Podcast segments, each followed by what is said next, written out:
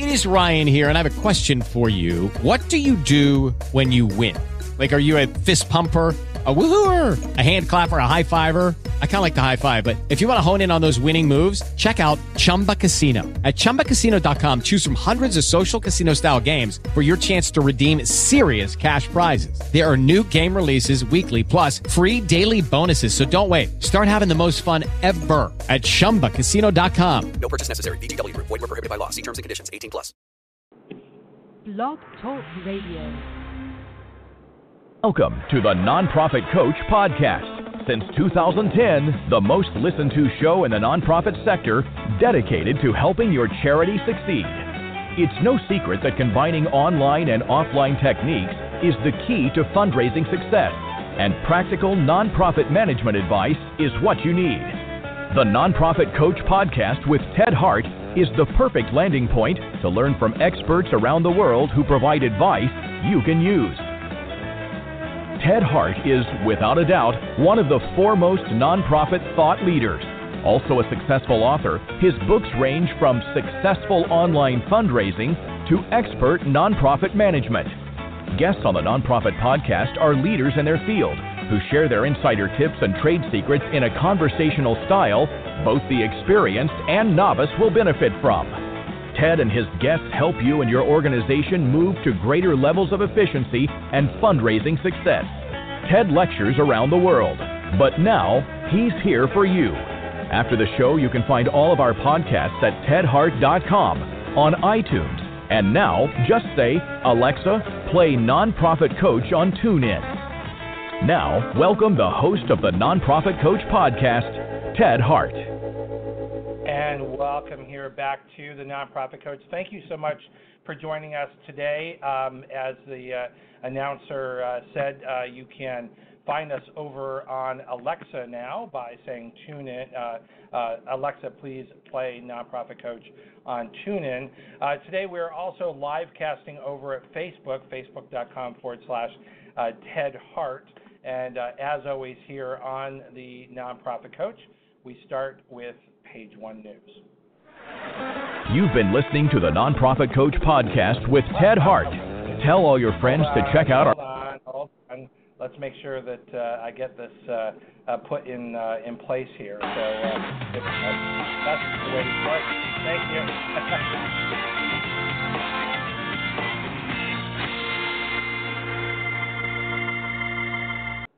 just a little rusty here coming back uh, from our summer break, but we are back here uh, with a nonprofit coach. And we are live here with Ashley Gatewood, who is Communications and Marketing Manager uh, over at CFRE International. Uh, uh, Ashley, sorry for uh, that little mix up here in getting to page one news, but I know you've got an awful lot to share with us, so bring us up to date on everything that's happening at CFRE International.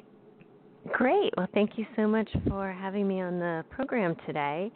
And it is a busy time for us. Today we released the names of the 206 new CFREs. So they're all people that became a CFRE in our most recent testing window. So massive congratulations to those 206 people who stepped up and made the commitment. Absolutely. Our, Congratulations. 206 new CFREs. Yes, we're very excited. We also had, for the first time this year, new CFREs in Singapore, Israel, Germany, and Italy. So it's really wonderful to see people in other countries also put forward the commitment to professionalism and ethics in nonprofit fundraising. It's a very exciting time for us. That's terrific. That's terrific. Our next application deadline is October 1st so just about two weeks away, and that is our final application deadline in 2019. It can be a really great time to submit your application if you have any professional development budget that's use or lose for 2019. So talk to your boss. We do have 52% of CFREs telling us that their boss contributes uh, funds towards part or all of that certification costs, so it's always worth having that conversation to see if you can get that support. And we have a new webinar that we're debuting on September 26th. And for your listeners in Australia, this will be of interest. It is for CFREs in Australia talking about their CFRE journey, how they got started, approached the application, studied, and all of that good stuff. And that's the, the top news from us at the minute. That's terrific. Well, so new webinar. Uh, the last deadline uh, for uh, for the year. So, as you said, now is the time to get your applications together, but also uh, potentially to uh, uh, get your budget covered maybe by your boss um, before year's end. So good, good timing uh, for everyone. Uh, so uh, Ashley, thank you so much for bringing us up to date on uh, CFRE Inter- International, and we look forward to having you back here on the Nonprofit Coach. All right, wonderful. Well, thank you for the opportunity and take care. You bet.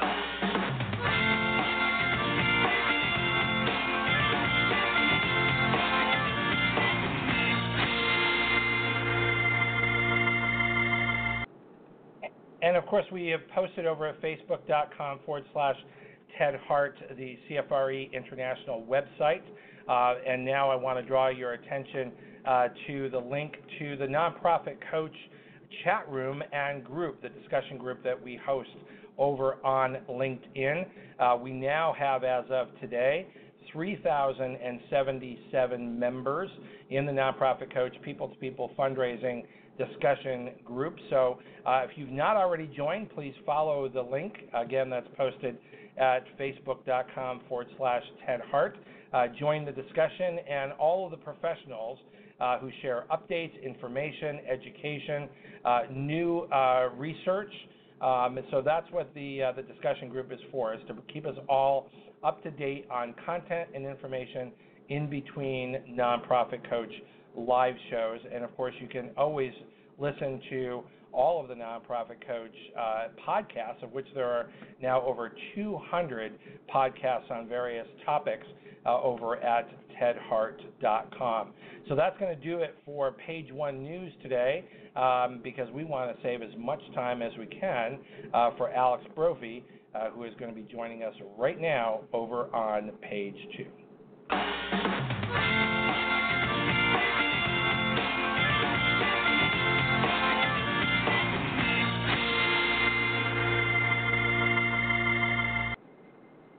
Now, Alex Brovey is not new here to the Nonprofit Coach. She has been with us twice before for important books that she has written uh, about uh, success in fundraising. Uh, Alex is Senior Director of Gift Planning at Northwell Health Foundation in New Hyde Park, New York. Alex has worked in gift planning for 20 years at four nonprofit organizations, and Alex is a past board member and treasurer of the National Association of Charitable Gift Planners, where she serves as chair of its Leadership Institute. She is president emeritus of Philanthropic Giving Group of Greater New York in New York City and has been an instructor for Planned Giving Certificate Program at Molloy College. More importantly for us here in our topics here at the Nonprofit Coach is that her first book was Zen and the Art of Fundraising Eight Pillars of Success, uh, that was published back in March of 2018. It was so successful, and Alex had so much more to share that she then wrote the second book, Zen and the Art of Fundraising Eight More Pillars of Success. Uh, which was published in September of 2018. And of course, we covered both of those here on uh, the Nonprofit Coach, and you can find those very successful podcasts over at tedhart.com. Our topic here today is Alex's third book in the trilogy, Zen and the Art of Fundraising The Pillars in Practice, which was just published in March of 2019, is already a big success, which is not a surprise because uh, Alex, thank you for joining us here again on the Nonprofit Coach. You already had a following with the first two uh, Zen uh, books, and our topic today is a trilogy of great advice that leads to solid success in fundraising. Alex Brovey, welcome back here to the Nonprofit Coach. Oh, Ted, thank you so much. It's such a pleasure to be here. And before I forget to say it, congratulations to all the people who have the new CFRE. Um, that's wonderful. Yeah, It's always nice to continue education, right? That's right. That's right. And, and uh, since you mentioned that, uh, we'll mention again that the nonprofit coach is very supportive of CFRE and believe that it is a mark of distinction to stand voluntarily for exam um, and to stand uh, with your peers in support of uh, professional fundraising techniques and tactics. Um, and so we do encourage everyone who can qualify uh, to set for the CFRE exam to go to CFRE.org and certainly to obtain your certification. Um, so, uh, Alex, um, third book, um, where I'd like to start is um, the first two books were highly successful, and the podcasts that you did here on the Nonprofit uh, Coach um, have been listened to by hundreds of people um, since you were on uh, the show. So, very clearly, some of the most successful podcasts that we have had in the last year. Uh, the topic is resonating, the interest in success. But let's go back to the roots here. Um, why Zen and the art of fundraising? What is it about this this concept of, of calm, of peace, of organization, uh, this concept of Zen that drives us towards these pillars of success? You know, that's a great question, and I have to continuously ask myself that, Ted, because I'm I have a Type A personality. I'm trained as an attorney. I started my career as an estate planning attorney before becoming a full-time gift planner, and so I, I have some technical expertise. I know about the tax laws. I I'm trained in that area. I can think very strategically. I put together plans that have some complex parts to them, and as I I sat there last year with two decades of experience, I thought, what is this what truly makes me successful as a fundraiser? Or to ask the question a different way, what makes fundraisers successful? And if you're successful, that means you're enjoying it. And if you're enjoying it, that means you want to keep doing it. And we want to keep doing it to fulfill our charity's missions, right? So I kind of challenged myself after two decades. I, I thought it was time to kind of reset and figure out what I wanted to do with the rest of my career and why I'm doing what I'm doing. And I, I, I thought about the traits that were most successful, and I probably wrote them down on the back of a napkin, like all good books and and theorems and things start over time. I, I probably jotted a couple down, and I came up with the first eight, which I thought were it, and so that was the book that Stephen Nill at Charity Channel Press kindly published, saying it was new. No one had thought about it from that point of view. What makes you successful? And then as I started writing that book, I realized, gosh, there were a couple more traits. I missed a few, so I had a second book with eight more pillars of success. And and then I was challenged by a couple colleagues, um, including Ron Brown, who's a very respected fundraiser and gift planner um, in the New York City metropolitan area. And he said to me, yeah, yeah, your traits and pillars are wonderful, Alex, but how can you show us how these really work in practice? And not just in the easy cases, but in the difficult cases. Like, how do these pillars help us resolve situations and become successful? Right. Well, and and and we want and we're going to get into the the the pillars uh, in uh, in practice. Uh, but be, before we actually, you know, get to the 16 pillars and, and what they mean and, and, and how they help organize your approach and, and the success that you can have, I, I'm, I'm very curious, and I'm sure that my listeners are as well, in, you know, the definition of Zen is a feeling of peacefulness, of relaxation, um, you know, to have a Zen experience. Um, but it also emphasizes, and I think this is, you know, for me, where the pillars come in is that you, you're able. Because, let, let me back up uh, one step further and say that you know, I don't think a lot of fundraisers in sort of the, the manic throes of fundraising necessarily see their day-to-day activities as peaceful and relaxing. It's you know, it's not you know like going to a country club every time that you go to work. It's I don't think that's how most people view it. But you know, Zen emphasizes rigorous self-control. Um, and and insight into the nature of things and people and an expression of that in your daily life. And that's what I see in the in the pillars is that by by you know in in the review of the pillars and the utilization and the understanding of the pillars that you bring Zen to your fundraising success by learning how to emphasize self control and insight and that personal expression of that in a day to day life and that that's what will ultimately bring success is that you know when you are peaceful and in control and and and you're able to see things as they really are as opposed to you know maybe the wishful thinking of the way you'd like them to be um, that actually attracts more success to you. So that's why i wanted to sort of take a step back to the the origins and genesis of you know before there were pillars there was the zen of of, uh, of fundraising and and I wanted to explore that before we get into you know so the zen and the art of fundraising that then gets uh, uh, sort of accentuated in the 16 pillars. Can can we go there in terms of why? Because you could have named it anything, but why why this notion of zen um, in in accentuating these 16 pillars? Sure. So so fundraisers that have the end of a fiscal year coming up at the end of this month in, in a mere 13 days or at the end of this calendar year or whenever. No, it doesn't seem like a very zen time. It's sort of the opposite of zen, which is, I think your word, Ted, was frenzied. Um, yeah, what I what I wanted to bring, I mean, I, I, I studied the martial arts. I studied Shotokan karate. I, I learned and taught myself how to meditate, and I realized that amidst all the chaos, we need to find our zone. Someone said to me, so by Zen, do you mean finding your zone? Well, sure. That's one way that each person can define it because how I define Zen isn't necessarily, Ted, how you or all the rest of the fundraisers listening would define Zen. But, but it's one of those things where you know it when you're in it. So you know when you got off the phone with a donor, or maybe through the use of one of the pillars, you even know before you're about to make that call that you're ready. You've done everything to prepare you've taken care of everything you need to do on your end, and you're prepared to turn on all of those traits that make you successful. At that moment, when you take a couple deep breaths and you're ready to take an action or do something, that's when you're in a Zen moment. And you can bring that quiet and focus and peace no matter what's going on around you and no matter what your goals are and how far you are along.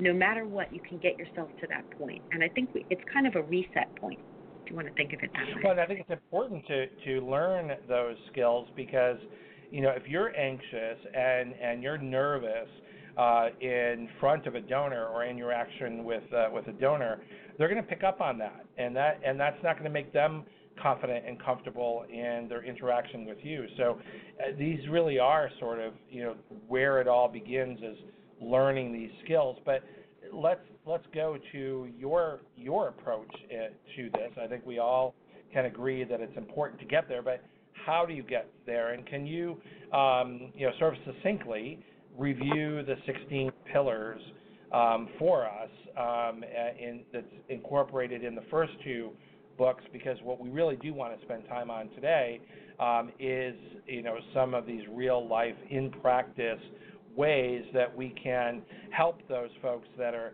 you know, maybe they have, you know, uh, you know, an October um, fiscal year end, maybe they have a December fiscal year end, maybe they're already planning uh, for their new fiscal year. Um, and each of those moments, no matter what the time frame is, there's a time frame, and time deadlines can make people frantic. Oh, absolutely, and I'm not exempt from that, and I don't think anyone in the fundraising world is. As a matter of fact, you know, although we tell ourselves year after year we're not going to get frenzied and upset and worried and we're going to start things earlier in the year and we we all try to do this and we actually do it but we still end up getting to that point where you have to kind of take three deep breaths and I'm going to I'm going to skip over that today but but that's a skill we talked about in the first two podcasts and that I've outlined in all three of my books and you just need to put yourself in the moment and that's really where I started with the first the very first pillar that I described is being in the moment and being in the moment means that you're putting yourself right there with your, let's say, your donor, who you spend very little actual time with because we spend a lot of time strategizing and thinking and writing letters, but you need to be in the moment right there, free of distractions, when you're focusing on your donors or working with a new prospect. And so that really became pillar number one. And, and I've had people joke that they can't even get to the other 15 pillars because they're still working on that one and that's very important. That kind of resets the stage. Mm-hmm. So pillar number one, um, you can't move beyond until you are able to focus there. Exactly. So if you think about it, although the pillars aren't necessarily in any particular order of importance, unless you're in the moment, the rest of the pillars aren't going to be as effective. So pillar number two is listening. If you're there with a donor and you're really not in the moment and you're thinking about what you're making for dinner or what's going on with your kids or your parents or your boyfriend or your spouse or what's happening in the world today or what's going on on Facebook because you noticed your little app has a little number next to it of things you have to catch up with. If you're doing all that, you're not really listening. And listening, as we know, is the key to good communication. And communication is the key to building good relationships. And fundraising is about relationships. It's not about a transaction or a gift, it's more about a relationship. So, pillar number two is listening. So, but there's lots of different kinds of listening. There, you know, there there's active listening. There, but I think a lot of people listen just to think of what they're going to say next, which means that they're not actually fully listening. So, how how do you recommend that, or do you have any tips on how to remember to slow down, find that piece, and actually listen to what's being said? What's the payoff to actually listening and not just waiting for the next free space for you to say what you came to say? Right. It's a matter of, of putting the person you're speaking with, putting their agenda first. And it's maybe repeating back what the person said to you. So you just said, you know, how, what there are different types of listening, and how do I know which one is going to put me in the moment so I'm really focusing? You know, when you're with a donor in person, which seems to be kind of less and less these days because we have so many other ways to interact. We give the donor our attention, we give the donor our eye contact. We might say, That's an interesting story you just told, and it reminds me of another story. So you want to make sure that they know that you're with them and that you're not distracted. I always say that these pillars are something that you should be able to look in the mirror and see yourself throwing this pillar off to your donor, or put yourself in your donor shoes and look at this fundraiser. Is this fundraiser listening to me? As a donor, I'm I'm going to know if the fundraiser is listening to me because we're in the moment together and we're on the same topic. And my fundraiser doesn't keep changing the topic or saying, yeah, yeah, yeah, that's nice, but let's get talking about the gift I came to ask but, you but about. let's get back to me. Let, let's let's get Yep. back to me and, and what I what I want to talk about. Right. It's putting the donor's donor's agenda first. That's, That's exactly right. right. That's right. Okay. So number three. Number three is compassion. Um, particularly those in the healthcare field, I, I think we need a lot of compassion with what we do and the stories we hear. You know, donors have reasons why they want to support our mission. Some of those reasons are fantastic. I got a scholarship fund, so now I want to set a scholarship fund up. So I call the, the charity where I want to do that. Maybe it's my alma mater, and I do that. That's all. That's all good news. Maybe though that the donor's spouse had a heart attack and needed some help and support. And now the donor's calling because it was a bad thing that first prompted but but now they want to do something good with it. The end result was good or maybe not. Maybe the end result wasn't as good as they think it could be. So it's being able to show your compassion. And again part of being compassionate is quieting your mind and showing the person that you're listening to them. So that's pillar Mhm. number three compassion. Actively showing that that, uh, that that you're listening. So compassion is part of active listening. Absolutely. Absolutely. Number four. So these are Number kind of four. building on each other, but yeah. So Right, number right, right. four number four is curiosity. And you know, this is one that you could fit in anywhere, but certainly I think we fundraisers are very curious. I mean, the number one question we ask and hopefully should ask is why? You know, why did you make this gift? Why have you given to our organization for 17 years?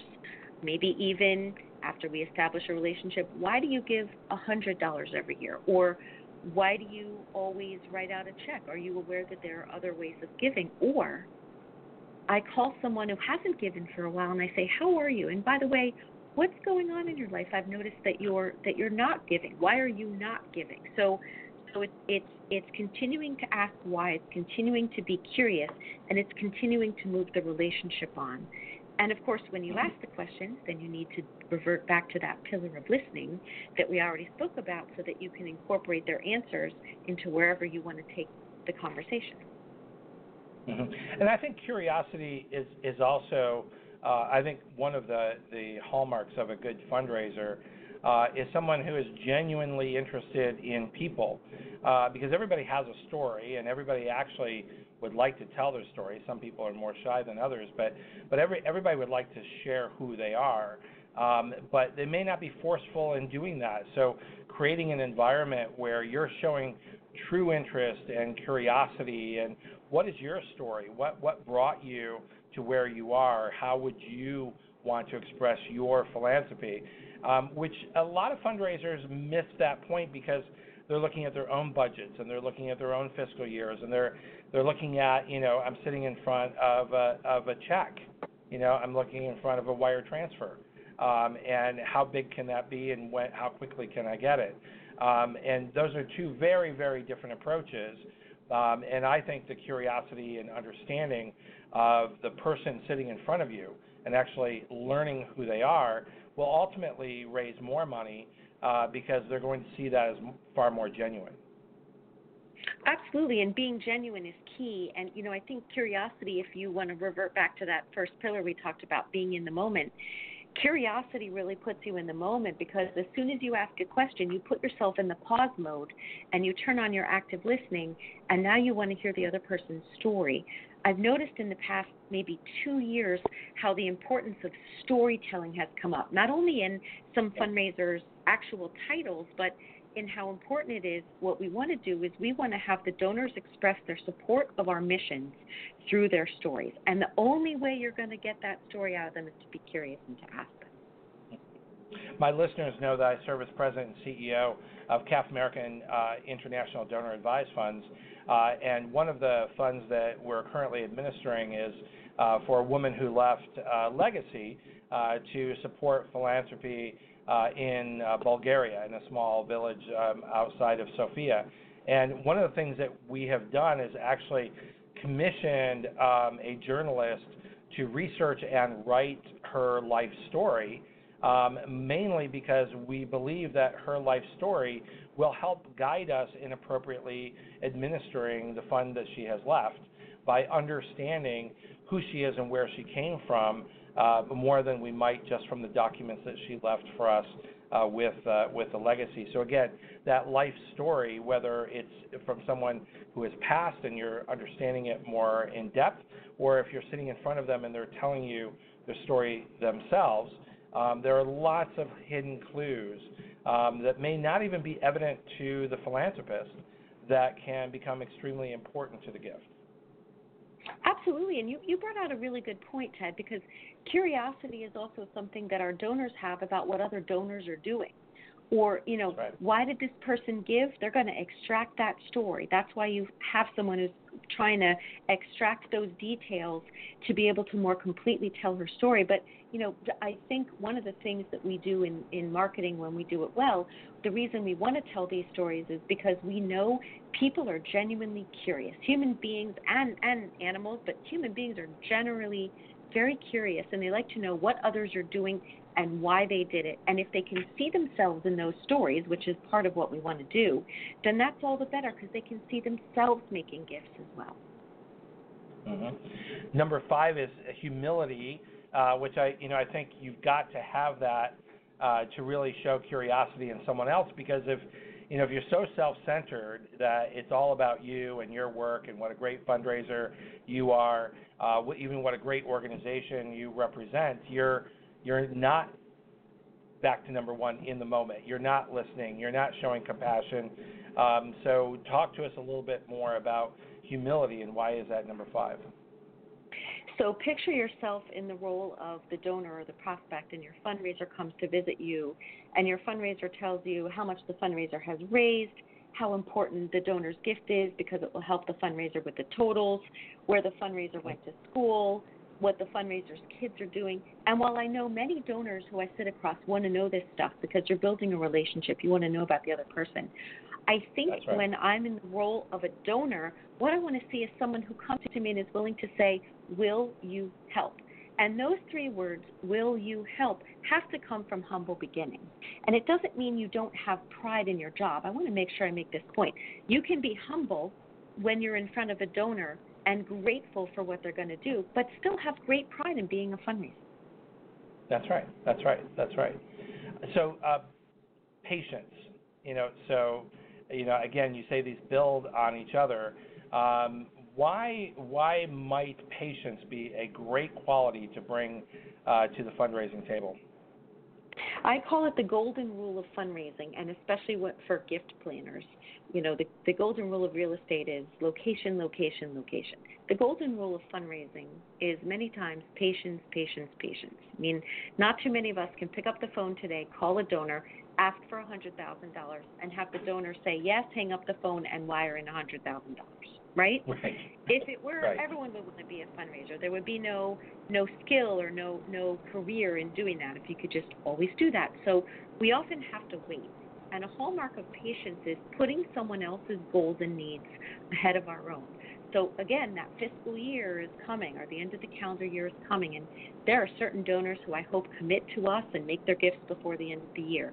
Maybe I've already been patient with them. The great thing about patience, Ted, is that patience, I do believe, is a renewable resource. So you, you might you might have to get through the fiscal year. You might start to lose your patience with certain people or with certain processes, it's renewable. You tend to find more, and you tend to find them for the donors that want to stick with you. Again, you need to be curious. As you're being patient, you need to ask why. So if a donor says, I can't make the gift this year, but maybe next year, maybe an appropriate follow up question would be, can I ask what's going on? And say, if that's your timeline, I'm happy to be patient and, and wait with you till it's a better time for you to do this. Can I ask what's going on? You know, what what what's going on in your life right now? So mm-hmm. yeah, so it's it I mean that golden rule of patience applies all the time. Sometimes that might be the only pillar that we have to rely on in a particular tough day.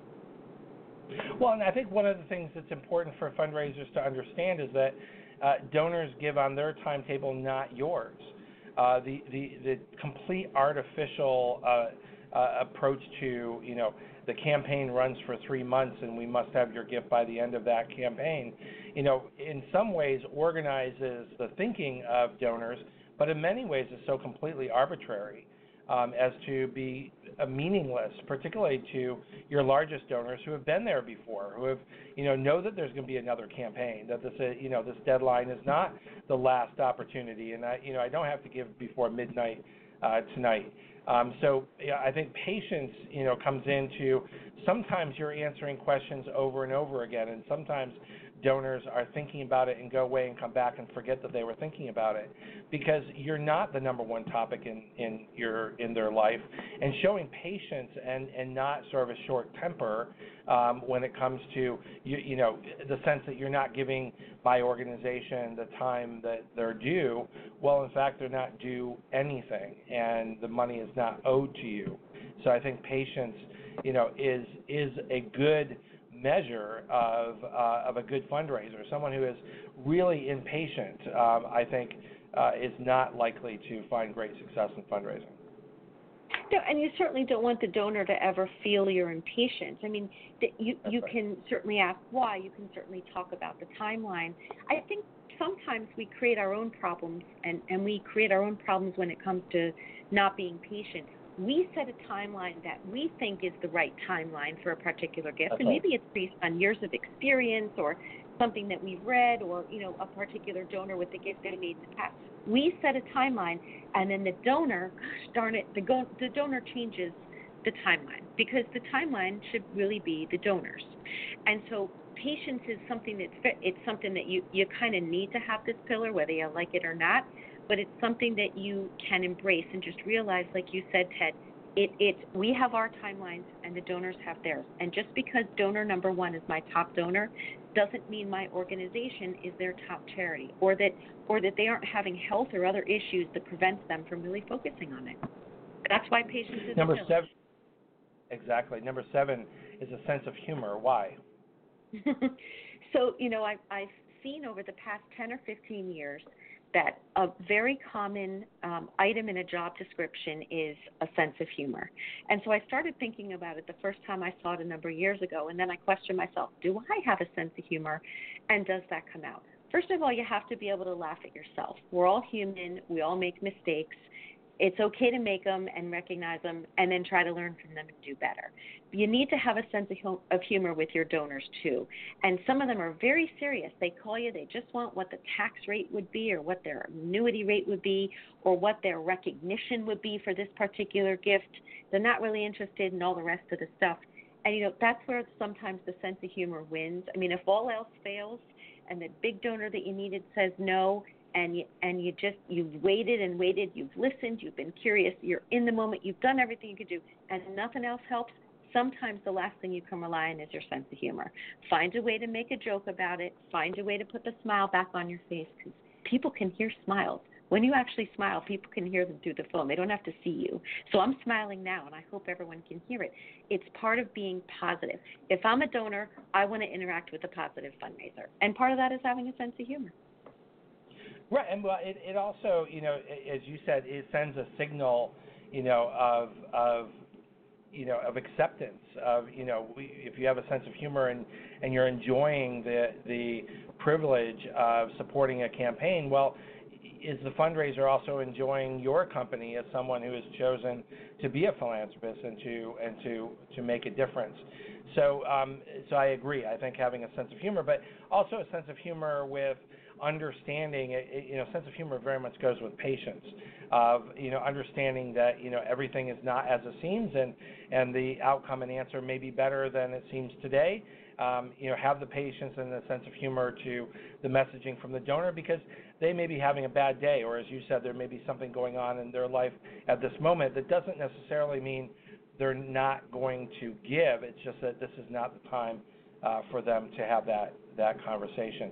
Now, number eight is being a mentor, and that seems sort of in a very different direction. Um, or is this mentoring the donor or mentoring colleagues? Mm-hmm. So it can be any of the above. The way this fits in, although at first glance it does seem that it's a little bit different from the other traits, has to do with the benefits of being a mentor. So mo- most mentors in a mentor-mentee relationship will tell you, in all honesty, looking you straight in the eye, that they feel that they got more out of the relationship than their mentee. The mentor did, even though the mentor was in this relationship in the first place to help someone else. So, again, this is one of those traits where if you know something and you can explain it to someone else, let's take a colleague for example, then you know the next time you have to face this scenario with a real donor or a prospect, you've just built up your confidence and it makes you a far better person with prospects and donors because you took the time to help someone else with whatever the issue was. That's how it mm-hmm. applies here. Absolutely. We're going to take a very quick break, and when we come back, we're going to quickly review uh, the second book, um, the second eight pillars, making up the 16 pillars of Zen and the art of fundraising. Uh, and then, as promised, which is really the payoff for today's uh, podcast, is those pillars in practice. And we will be right back.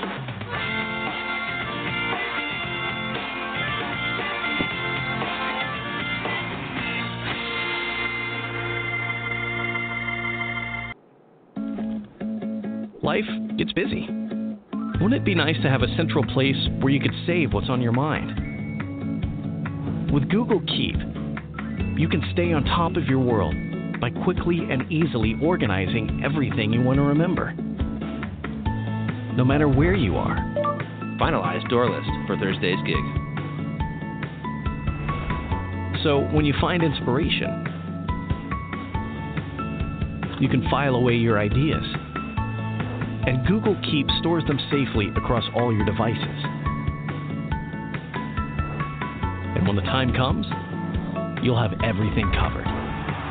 Save what's on your mind. Google Keep. Remember, our podcasts and archives are always free and always available 24 hours a day at tedhart.com, on iTunes, and now just say, Alexa, play Nonprofit Coach on TuneIn. Now back to the Nonprofit Coach podcast with Ted Hart. And we are here with Alex Brovey, Senior Director of Gift Planning at Northwell Health Foundation in New Hyde Park, New York, and the author of her third book, Zen and the Art of Fundraising The Pillars uh, in Practice. As promised before the break, we're going to jump right into pillar number nine, which is passion and why. Yes, and I hate to speed through passion, but we're going to make it just as good as we can so we can get to those examples. Passion is one of those things that's driving your donors. Passion is a renewable resource. You should have your own passion for your charitable organization. If you don't have it when you first start because you took a job, you can find it, and you find it in the stories that your donors tell and share with you, which is what sparks their passion for the charitable cause. And number 10 is honesty. It is. So again, if you put yourself on the other side of the table and you were your donor or your prospect, would you not want to deal with a fundraiser who's honest? So if something happens, if money needs to be put to a new use, if there's a change in whatever you've discussed with a donor or a prospect, you need to be honest and tell it to them straight. Don't try to walk around. Donors and prospects can see right through that, and being dishonest is an absolute way to ruin a relationship and stop the giving. Number 11 is courage. So I think fundraisers need to be courageous. This kind of goes along with courage, the two C's. We need to be courageous because we need to ask people for a gift. But I always caution myself I'm not really asking someone for money. I'm asking someone to fulfill the mission. They do that through money, but money is part of it because after the money comes in whatever form it takes, now, later, stock, a house, a check, a credit card gift, a text of $10, whatever form it takes, we want to make sure that we can tie that back into the charitable mission. And sometimes after you've made that very courageous ask, uh, you need number 12, resilience. Absolutely. Sometimes the answer to an ask is no. And that causes us to step back and take a moment and think about it. Again, to listen, to be curious, to ask why. Resilience is the ability to pick yourself up, dust yourself off, and move on. And we need to do that as fundraisers because we aren't always going to get a yes to our ask.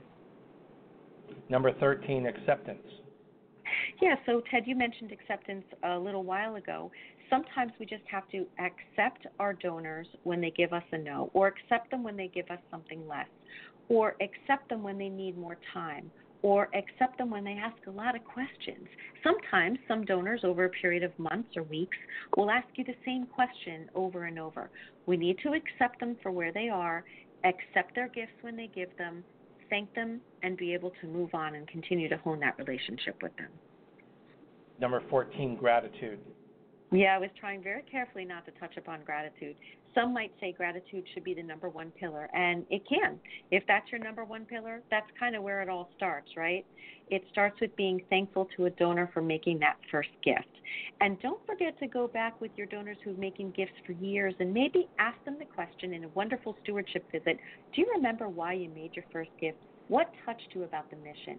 And then continue to thank them, not just for the first gift, but for all the gifts that they've made and that they will continue to make. And I think, you know, gratitude, uh, another way to show gratitude within your organization, which I think is often missed, is sharing stories of gratitude with staff members and board members who sometimes get so close to the forest they forget the mission, they forget, you know, all of the wonderful stories because they're focused on budget and they're focused on outcomes uh, and maybe some problems that need to be solved. So I think gratitude is something that can be spread around and used in a lot of different ways and generally makes everyone better for it. Number 15 is positivity.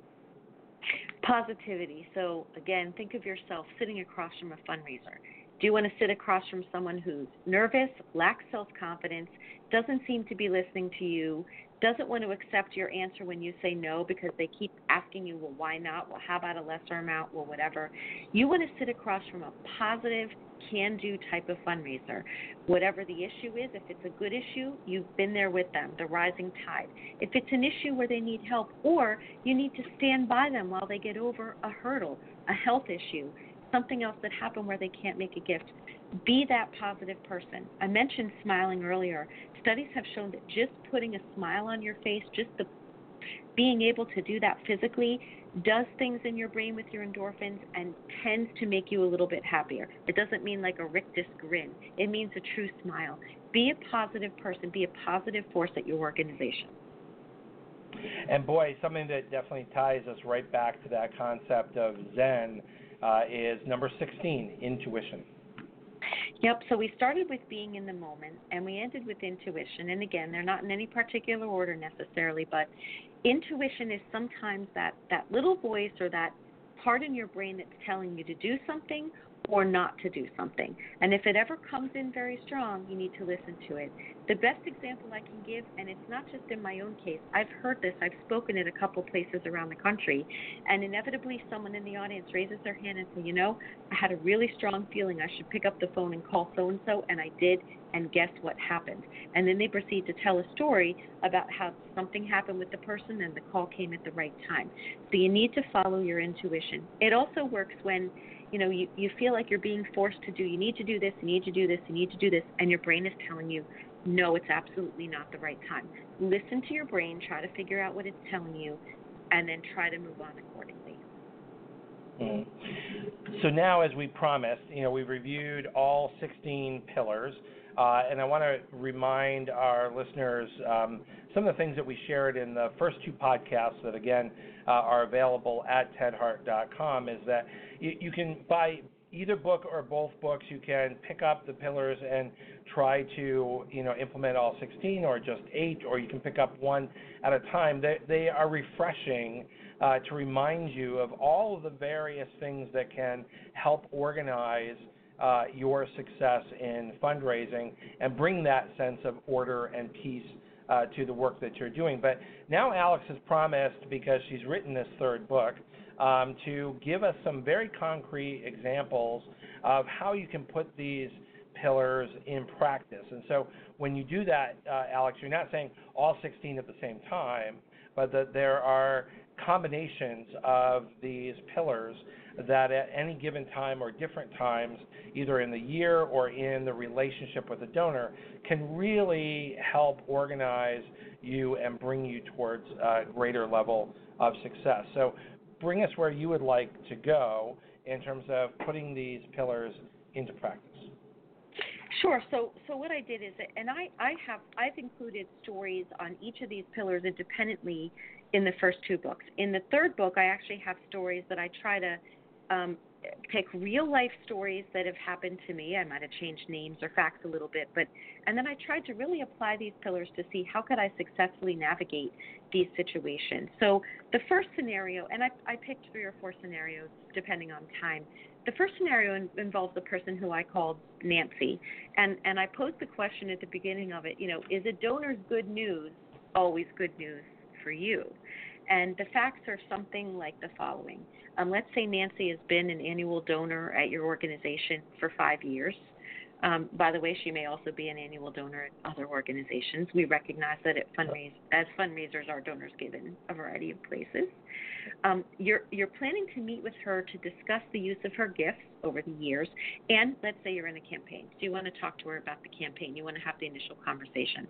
And you decide, um, because your metrics require you to ask for a certain number of gifts of a certain number of people, that Nancy's been a donor, you're in a campaign, you're going to write up a solicitation based on what she's given or what you think she can give, research, you've done your due diligence and all of that. So you, you bring a proposal. She agrees to meet with you. You meet at a restaurant. Um, you walk in, she's there. You have a nice greeting, you have small talk, and you place your order. And then you take a deep breath because you're resetting and putting yourself in the moment, and you're ready. You're ready to kind of turn the conversation at this point to potentially asking Nancy for another gift. And Nancy smiles and, and says to you, By the way, I have some great news to share with you, and, and that's why I agreed to meet with you today. I visited with my attorney and I put your organization in my will. Now let's pause there. Um, for some people, like people who are gift planners, people who are required to ask for gifts and wills, and people who appreciate the fact that some of our donors put us in their wills, we're really happy about this news. This is this is right. really good news. Nancy's right. It's great news. However, another part of me is the fundraiser sitting there with a solicitation in my hand, ready to ask Nancy to do something, and I might be thinking, oh no, she's going to give us money later, and now she's not going to give me anything now, and now I'm not going to make my goals, and how could Nancy do this to me? Which is a very self centered, self focused approach and gets us far away from those pillars that make us successful fundraisers. So, you know, we, we know there's a couple obvious pillars here, Ted, right? Gratitude. Gratitude's the first one Nancy just shared with you that she made a gift. And for those who aren't aware, gifts and wills are, are multiples on average of gifts of what people can give during their lifetime. This might be a very big gift, and without even getting into asking her yet how big the gift is, um, just turn to her Or and say, term. "Thank you." Or the terms gift, right? Right. I mean, we'd like to eventually know all that stuff, and if we do have a good relationship with her, we should feel comfortable starting to ask her some of those questions. Doesn't even have to be today during the meal, but you can say to her, "God, "Nancy, that's great." And then the pillar of curiosity. What made you decide to do that? You know what? Why did you make this gift? This is fantastic. And then and then the pillar of listening comes in. Listen to why she did it. She's not alone in putting your organization in your will. There's probably tons of other people out there who've done the same thing. So here's a real live person in front of you. Be in the moment with her, express appreciation and listen to her. This is not a case where you need to be patient yet. We'll get to the point of why you thought you were coming to the meeting. This is just a point of appreciating that based on some of those pillars. Now, the harder part comes in your brain where you're sitting there with this solicitation wondering, what should I do? So here's Right. where pillars like acceptance, uh, the pillar of courage, uh, the pillar of being in the moment again, celebrating her future gift that she's letting you know about now, all come into play. Nancy, can can you tell me more about the gift and is it and maybe Nancy says something because you're listening, you're being an active listener. Something like, "Well, I always knew I wanted to do something this big, but I know I can't do it now during my lifetime. So I'm going to set this up in my will so that I can do X." and you're listening to her and you're paying attention, and party is also thinking about the solicitation sitting next to you that you haven't given your, her to her yet, you can say, Nancy, this is a wonderful way. You've made gifts in the past. I want to tell you what we've done with those and fill you in. And you're committing to make this gift in the future, at some point in the future. And it would be wonderful if, if together, it doesn't have to be today, we can talk about how to tie all those in together. So we're talking about your giving and your legacy here at Northwell or the United Way or wherever the charity is that that the fundraiser's working at. And then mm-hmm. and then it's being it's being you know suppose you decide you don't want to take the solicitation out because you want to listen to her and she just told you about a gift. That's one decision. Maybe you let your intuition be your guide.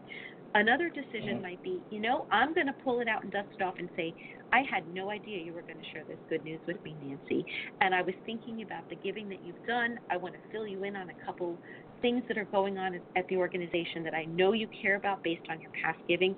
And I brought you something to look over for us to talk about over the coming days or weeks as you have time. But don't let that take me away from saying to you, I am sincerely thankful for your future gift. Wow, that's great. Right, and and what what's happening there, which I I think is you know part of what you're trying to help uh, artful fundraisers focus on is having a real conversation. You know, she's put something on the table. You do have something you'd like to discuss.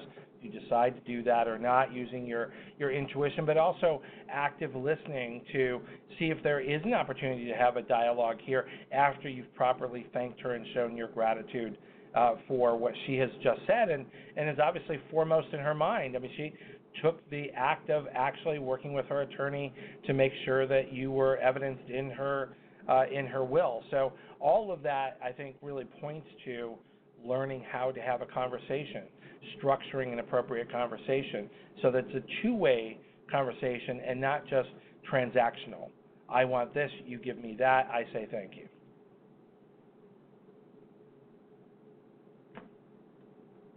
That's exactly right. And and Okay. that's yep, that's exactly right. And that's where those pillars can help you. The pillars that we went through one by one, that's exactly where they can help you be successful is they turn it more to your donor who's in front of you rather than you.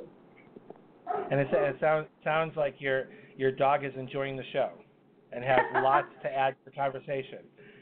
He told me I should have mentioned a couple more pillars. I mean, we could go through all 16 for every single one of these, and we really could apply them, but I tried to pick and choose examples so that different pillars came to the forefront. And so, Well, should we which I appreciate. to Yeah, if Alex, if you don't mind, because we we only have about six minutes left, I was hoping that maybe uh, you could actually speak to, because I was just very curious about chapter nine in your new book, Art and uh, and the Art, Zen and the Art of Fundraising, the pillars in practice. This concept of do as I say, not as I do, surviving inverse mentors. I, I thought that was very interesting to put in this book because, again, it, it looks to a different aspect of being successful in fundraising. Can you spend a couple of minutes and help us understand what surviving inverse mentors might be about? Sure, I'd be happy to. So, one thing that we all have, we talked about being a mentor, and we spent a little time on that pillar. And being a mentor means that you are sharing knowledge with someone and you're also gaining something in return. Now, sometimes we're being mentors and sometimes we need to seek a mentor, right? So these are cases where you're seeking a mentor, or maybe you're not, but someone comes into your presence, into your fundraising life. So take, for example, your boss or a colleague that you need to work with, or perhaps someone who's on a committee. And this particular person is not displaying the pillars as you have learned them or as you understand them. And so you're watching this person and you're thinking, these are not traits or skills that I believe would make me successful as a fundraiser. I have named that an inverse mentor. Because and actually, they're not in Alex Brovey's book. They're not in Alex Brovey's book, then they're not well, going to point to success in fundraising. Well, hopefully not, but you need to recognize that they're out there. These are the people that tell you to do something when you shouldn't. You were talking about, you know, say what you will or do as I say, not as I do. These are people that tell you to do something that your intuition and your heart tells you is not the right thing to do. Mm-hmm. Maybe you need to call someone the fourth time when you know it's really not the right thing to do that. Or maybe you're being told not to do something when you have a really strong sense that you should do it. You need to watch or pressure to to do something unethical, uh, which is which is something that a lot of fundraisers will face. Is um, you know someone who wants to make something that is meant to look philanthropic is maybe not philanthropic, or their boss is pressuring them to accept a gift which perhaps is not in the best interest uh, of the donor. Um, so there, there's lots of ways that you might get pressured by somebody who is, you know, purporting themselves to be an expert in fundraising, even may say, well, we've done this many times, but you're the professional who is in charge of this, of uh, creating that uh, that fundraising success, and understanding that that mentor may not be the person who's going to guide you best. Right, and it doesn't mean that you can't learn from them and that you can't recognize that they're there. Like I said, we can refrain from talking about unethical cases or bad situations, or people can just take that advice to, we'll just stay away from them. Sometimes we can't, so we need to learn from them. And most of the time, this doesn't come from our donors or prospects, it comes from within our organization. And so that's where these pillars can also help you with success, is not just when you're in your engagement with donors and prospects, but in your professional practice with the people that you have to work with, with advisors you have to work with, with some an attorney who might ask you, which they shouldn't, it's malpractice, but they ask you to backdate a document. All of these so things can happen, and these are where you can rely on your pillars. That's right. That's right. Alex, we only have about three minutes left. Um, can you, the topic here is the trilogy of great advice. Can you sort of pull all this uh, together? We've covered a lot of territory, three books, 16 pillars for success. Can you wrap this together for us and summarize a trilogy of great advice that leads to solid success in fundraising? Sure, I would be happy to. I was trying to figure out what do all these pillars really demonstrate. Of course, they each have their own usefulness and their own definition and their own application. You can divide them out and go through them each as I've done in the first two books. But what all the pillars together add up to is that they show that you respect the donor and that you respect yourself and that you are proud and respectful as a fundraiser. The pillars also don't only apply in your fundraising world, they apply when you're in a traffic jam, when you're at the grocery store, when you're a parent, when you're in a relationship. They apply in a lot of areas. So the pillars are something that help you not only be successful as a fundraiser, but successful in life. The only other point I would reiterate, because I touched upon it earlier, is the concept of a mirror. Always look at yourself in the mirror and think, am I demonstrate am I being the best person or the best fundraiser that I could be? Am I showing the donor my true side? Am, am I genuine and honest? And again, it comes down to showing a donor respect. I think a lot that has been lost in this world and a lot of what's wrong has to do with the lack of respect. And it starts for your, with yourself. So if you put these pillars into practice and see where you fall on them, I included a chart in book three where you can kind of go through and figure out, do I I got this, or I'm working on it, or boy, that's that I got to put on my to-do list and kind of hone that one a little bit better. If you are if you are you give yourself an A plus on all of these pillars, then you by definition you're going to be a successful fundraiser and you're going to be successful in your life.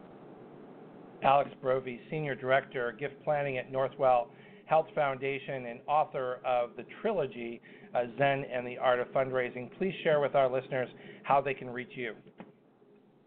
Sure. So I'm available on LinkedIn at Alexandra Brovey. I have a site on Facebook called Zen Pillars. I'm available in my professional capacity at Northwell Health on the website. And I'm also, I have a website and an AOL address, alexbrove at AOL.com. I welcome any comments or feedback. Terrific. Thank you for being our guest here today on the Nonprofit Coach. Thanks so much. You've been listening to the Nonprofit Coach podcast with Ted Hart. Tell all your friends to check out our production schedule and download our iPod and iPad friendly podcast at tedhart.com. Thanks for listening to the Nonprofit Coach.